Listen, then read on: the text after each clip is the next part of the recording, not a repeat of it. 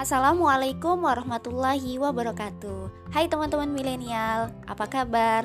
Semoga semuanya dalam keadaan baik.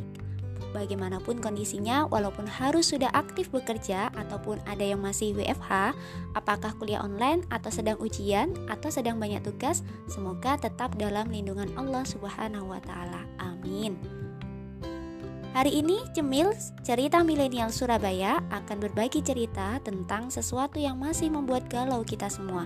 Apa itu? Yaitu tentang rapid test. Kenapa kita bahas ini? Karena mau nggak mau kita para milenial juga kena dampaknya. Dan nggak ada salahnya kan kalau kita bahas. Karena sebenarnya kita juga butuh solusi atas kegalauan penyelesaian corona ini. Nah, kalau kita perhatikan, angka positif COVID-19 ini di Indonesia masih terus naik alias bertambah. Apalagi di Surabaya, masih menjadi zona merah. Tapi aktivitas lalu lalang manusia tidak lagi dibatasi dan bebas bergerak ke sana kemari. Katanya sih demi menormalkan kondisi perekonomian yang sedang terpuruk akibat serangan corona. Nah, kalau di Surabaya ada peraturan Wali Kota Surabaya nomor 33 tahun 2020 tentang pedoman tatanan normal baru pada kondisi pandemi COVID-19.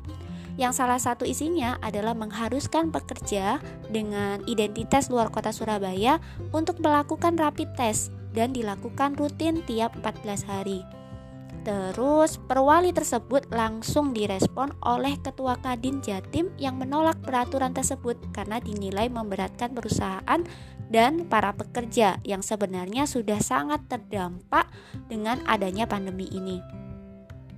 Bingung juga ya teman-teman, kalau tidak dilakukan rapid test kita nggak akan tahu siapa yang sudah positif dan harus dikarantina dan siapa yang negatif sehingga boleh melakukan aktivitas sehari-hari di luar rumah bicara tentang rapid test, kalau teman-teman tahu, sebenarnya itu kan berkaitan dengan fasilitas kesehatan ya. Nah, dan fasilitas kesehatan kalau kita bahas dalam pandangan Islam nih ya, karena kita kan sebagai seorang muslim. Jadi kepo dong, sebenarnya Islam itu menyelesaikan masalah pandemi penyakit itu gimana sih? Nah, kalau dalam Islam, fasilitas kesehatan itu adalah hak rakyat dan suatu bentuk periayahan atau pengurusan pemerintah kepada masyarakat. Jadi, seperti rapid test ini juga merupakan fasilitas kesehatan yang harus diberikan kepada rakyat secara cuma-cuma alias gratis, bukan dibebankan pada perusahaan atau bahkan kepada rakyat. Teman-teman, kalau hari ini sepertinya nggak mungkin ya kita temui yang ada harus bayar. Minimal untuk rapid test itu sendiri yang paling murah adalah 150.000. Apalagi harus dilakukan tiap 14 hari dan kita masih nggak tahu harus sampai kapan terus dilakukan rapid test ini. Bisa dibayangkan beban rakyat akan semakin bertambah. Uh, sekarang coba kita flashback ke belakang.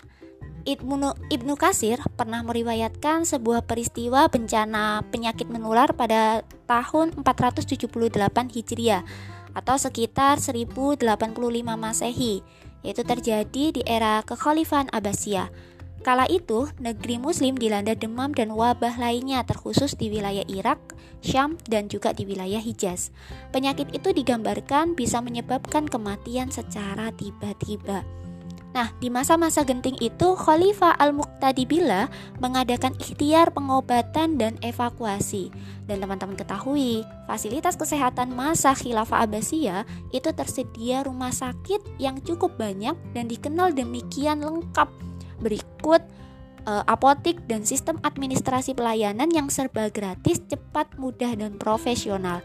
Dari sini kita bisa renungkan sama-sama dilanda wabah dan penyakit menular, kalau dulu kaum muslimin begitu cepat menuntaskannya, tapi sekarang kenapa seperti sulit dan masih berputar-putar pada masalah yang entah sampai kapan selesainya?